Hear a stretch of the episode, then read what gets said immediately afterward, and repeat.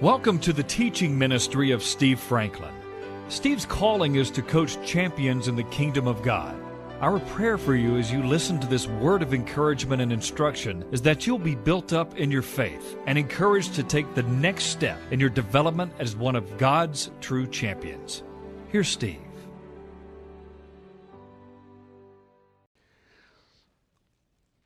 A few weeks ago, Chaplain Chet Williams gave us a wonderful message out of 2 Kings 6 about how to get your spiritual edge back.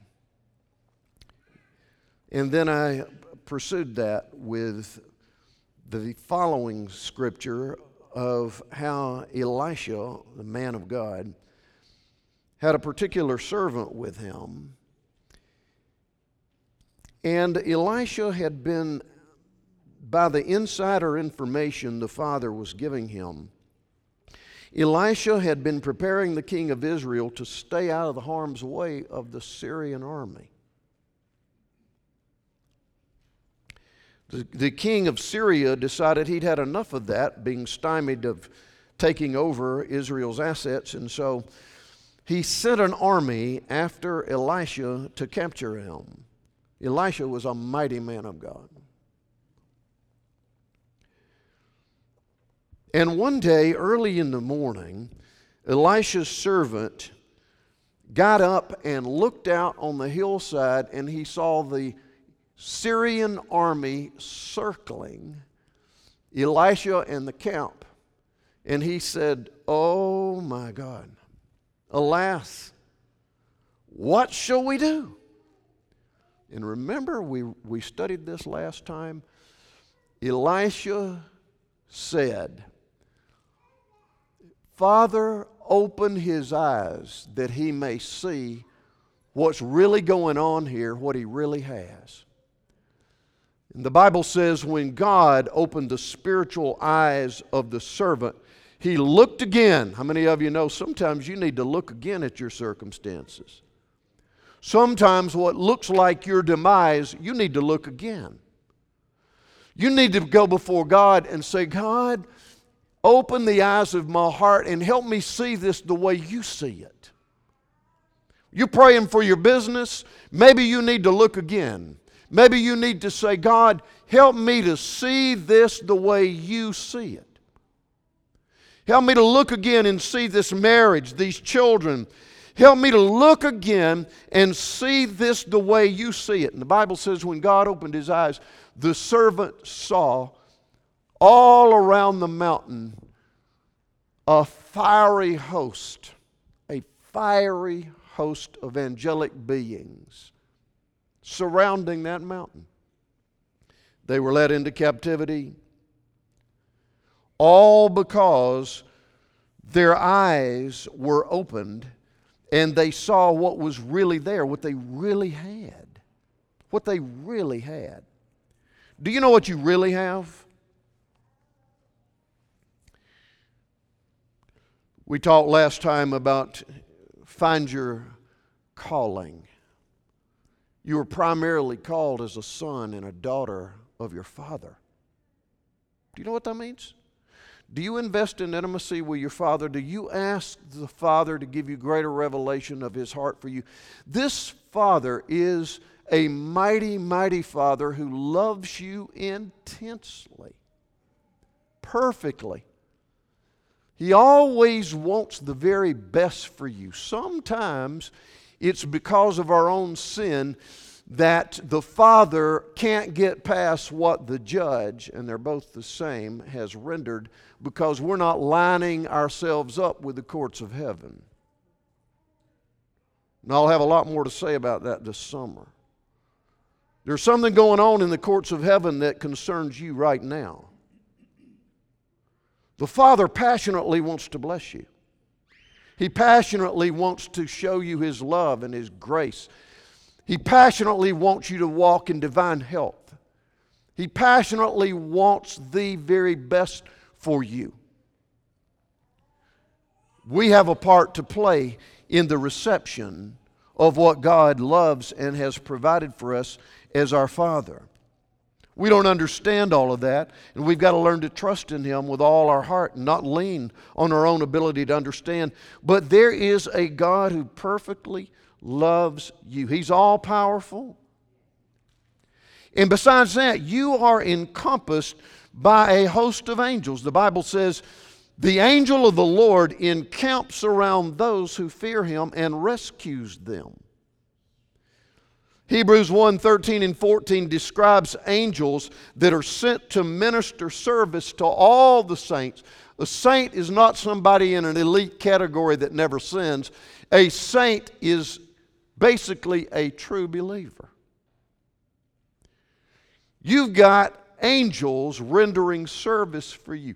If you and I could only see how many countless times out there on that highway angels have kept you from a premature death. Do you realize that every single day of your life, you pass within six or eight feet of an oncoming 70 mile an hour mass of steel that could take you out at any instant. Do you not understand that it's not just the order of the earth, there are angels looking out after you? God, open our eyes. God, open our eyes about the angels that were looking out for you, Claude and Mimi. Sparing your life and keeping you with us a few Sundays ago.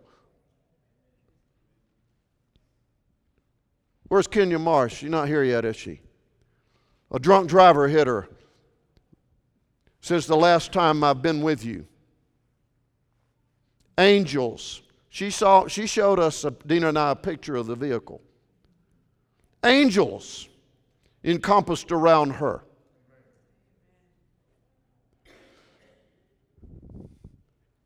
Do you have any idea, Billy, how many times?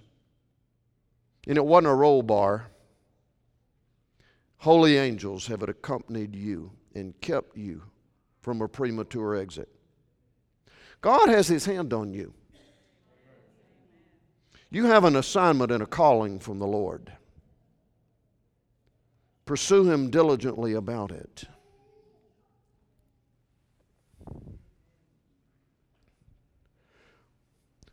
And see, if I was preaching to 6,000, I couldn't stop a minute and speak to this man. Isn't that right? Holy angels. All of us have at least one accompanying us to render service, to preserve us. A host of angels. So, not only do we have an incredibly loving and all powerful Father who knows us perfectly and loves us intensely, not only do we have a host of angels, but we have a mediator. 1 Timothy 2 5 says this. You'll understand this, Buzz. There is one mediator between God and man, the man Christ Jesus.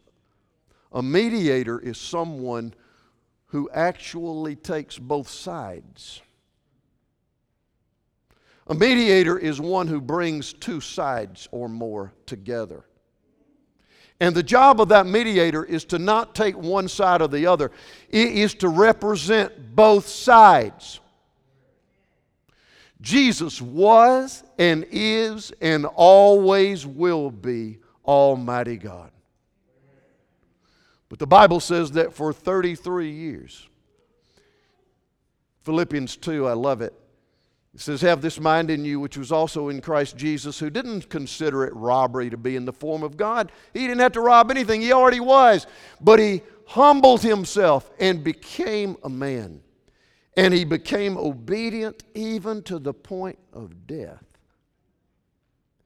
So, Jesus, your Lord, knows what it's like to be God. And the Bible says he also knows what it's like to be man. We have a high priest who can be touched with what touches us. He took on himself flesh and blood. And for 33 years, he had to live in perfect obedience to the Father. He laid aside his rights and privileges as God and lived in humble obedience as a man. A man without sin, perfectly. So, God, Jesus represented God. All that can be seen of the Father, he said. If you've seen me, you've seen the Father. And yet, the Word of God says that He can perfectly relate to us in our own pain and our own weakness, despised and rejected, falsely accused, crucified. We have a mediator right now who is our peace, the Lord Jesus. And you see, he does more than mediate, he's an intercessor. Hebrews 7:25 says that Jesus ever lives. He ever lives to make intercession for you, for me, his children. He intercedes. Hebrews also says that after he had won our salvation, that when he was raised from the dead and ascended into heaven, the Bible says he sat down. Now, see, in our English language, we don't understand what sitting down means. We think it means to be inactive. In biblical terms, to sit down means, and when it says he entered into his rest and has sat down at the right hand of the Father, that doesn't mean he's inactive. It means now he enjoys a place of rulership and dominion. In our English language, we would say about somebody, we would call a man a sitting judge who is in office. Well, that doesn't mean it doesn't do anything. It means he is sitting in a place of rulership. Jesus is sitting in a place of rulership right now. And he is interceding for you. You think the Father could hear anything Jesus said? Do you think he can get through? No, uh, see, you're not getting it. Some of you just, you're looking at me blank. Jesus is praying for you right now. No, I said Jesus is praying for you right now, interceding on your behalf. God, give us revelation of that. Give us revelation. So, not only do you have an incredibly loving, all knowing, all present Father, not only do you have a host of angels, not only is there a mediator operating on your behalf, you have an intercessor. In fact, he's more than that, he's an advocate. The word advocate is a legal term and it means somebody who is pleading your case. 1 John 2 1 says, I am writing these things to you so that you do not sin. But if you do, you, we have an advocate with the Father, Jesus Christ the righteous. You know what that means? Are you in Christ? Yes or no? Have you received Him as Lord of your life? So the Bible would say you are where? In Christ. So when the Father looks at you, if you are in Christ, He has to see what? He has to see who?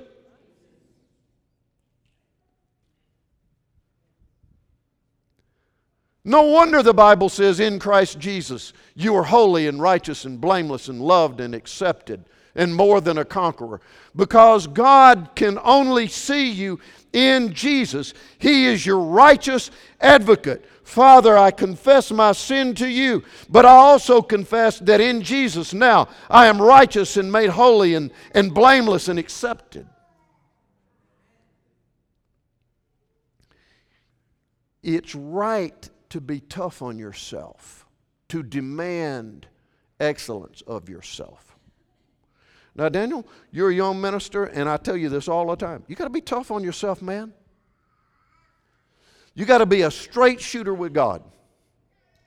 When you begin to have thoughts that line up, that are out of line with the, with the, uh, with the Lord Jesus and His righteousness, and they line up with the flesh, be tough on yourself. Say, I'm not going there. That is, I have the mind of Christ. Whatever things are true and honest and just and pure and lovely, I will think on these things. Be tough on yourself, but don't condemn yourself. To condemn yourself is a sin. God is not a condemner. Do you know that you'll never find one place in the New Testament where Jesus went around condemning anybody? Condemnation comes from the devil. One of the best ways to confess your sin is to say, Father, I admit to you, Lord, that was sin for me to think that, say that, act like that. I admit that to that is sin against you. And I admit the root of my sin was I just failed to believe that I am who you say I am. I was acting like somebody I'm not. When I thought that way and talked that way and acted that way, I'm, I'm acting like somebody I'm not because you told me I'm your child. You told me I'm your righteousness. You told me. You, you see that? So when you confess your sin, don't just confess the act, go to the attitude. It is my own unbelief and a failure to really believe and cooperate with you. Condemnation comes from the devil, correction comes from the Lord. Whom the Lord loves, he corrects. We have, open our eyes, Lord, that we may really see what we have. Now I want you to turn with me to Hebrews 4. And I want you to see here on my last point about what you have, assets that you have.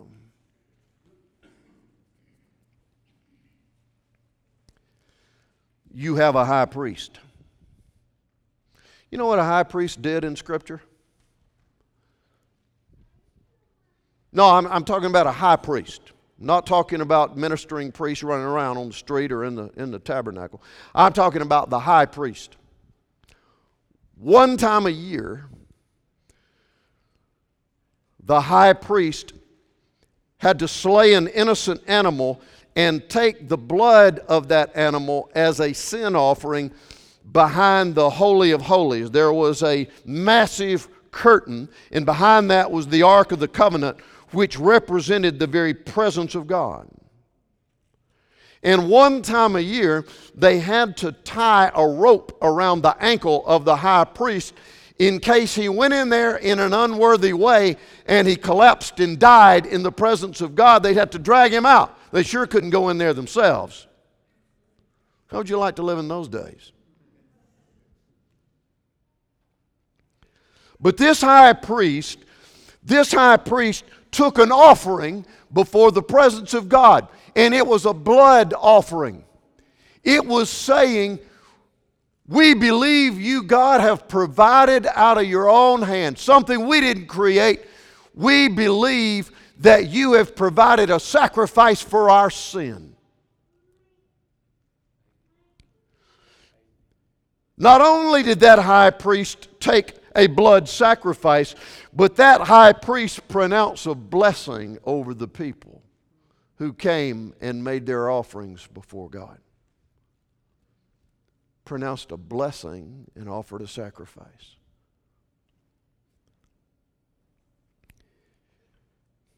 The Word of God says, look at, look at your text there, Hebrews 4. We have, seeing 14, seeing then that we have, everybody say, I have, a great high priest. But notice what he's done. He has passed through the heavens. Jesus, the Son of God. Therefore, let us hold fast our confession. Our confession, the word con means to, it means with. It's a Latin word, it means with. And to fess means to speak, to speak in line with. Let us speak in line with what the word here is saying. We have a great high priest. He didn't go once a year with the blood of sheep and goats. Hallelujah. 15. We, we do not have a high priest who cannot sympathize with our weakness, but he was in all points tempted as we are, yet he was without sin.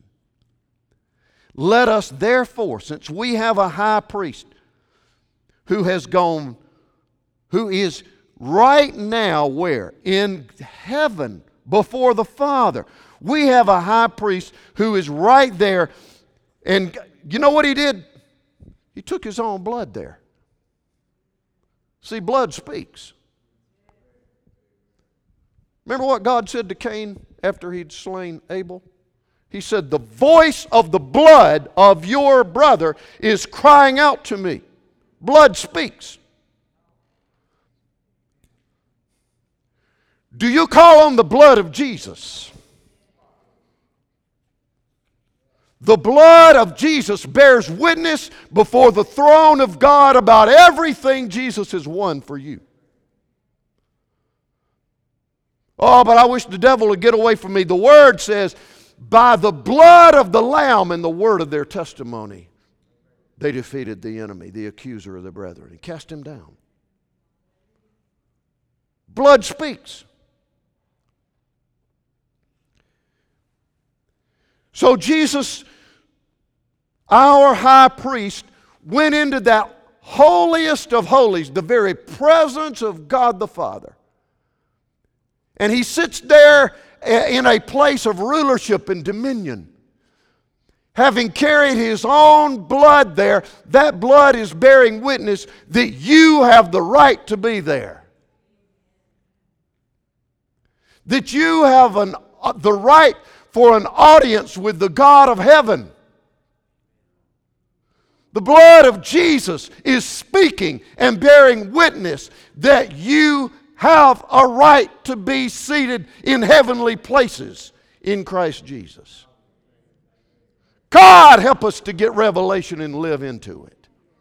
The blood of Jesus. Our high priest, you have a high priest who is representing you right now before the throne of heaven. And his blood, his very blood, which you celebrate and remember in Holy Communion, his blood through the words of your mouth. Father, I plead the blood of Jesus over this situation. His blood bears witness. He ever lives. He's not like men of old who passed and went on no rope around his ankle. Amen. Thank you, Pastor. So, having this high priest, look at 16. Let us therefore, since we have this high priest, let us come boldly to the throne of punishment, condemnation. Let us come boldly to the throne of what? Let us come boldly to the throne of God's place of favor, God's place of strength and ability.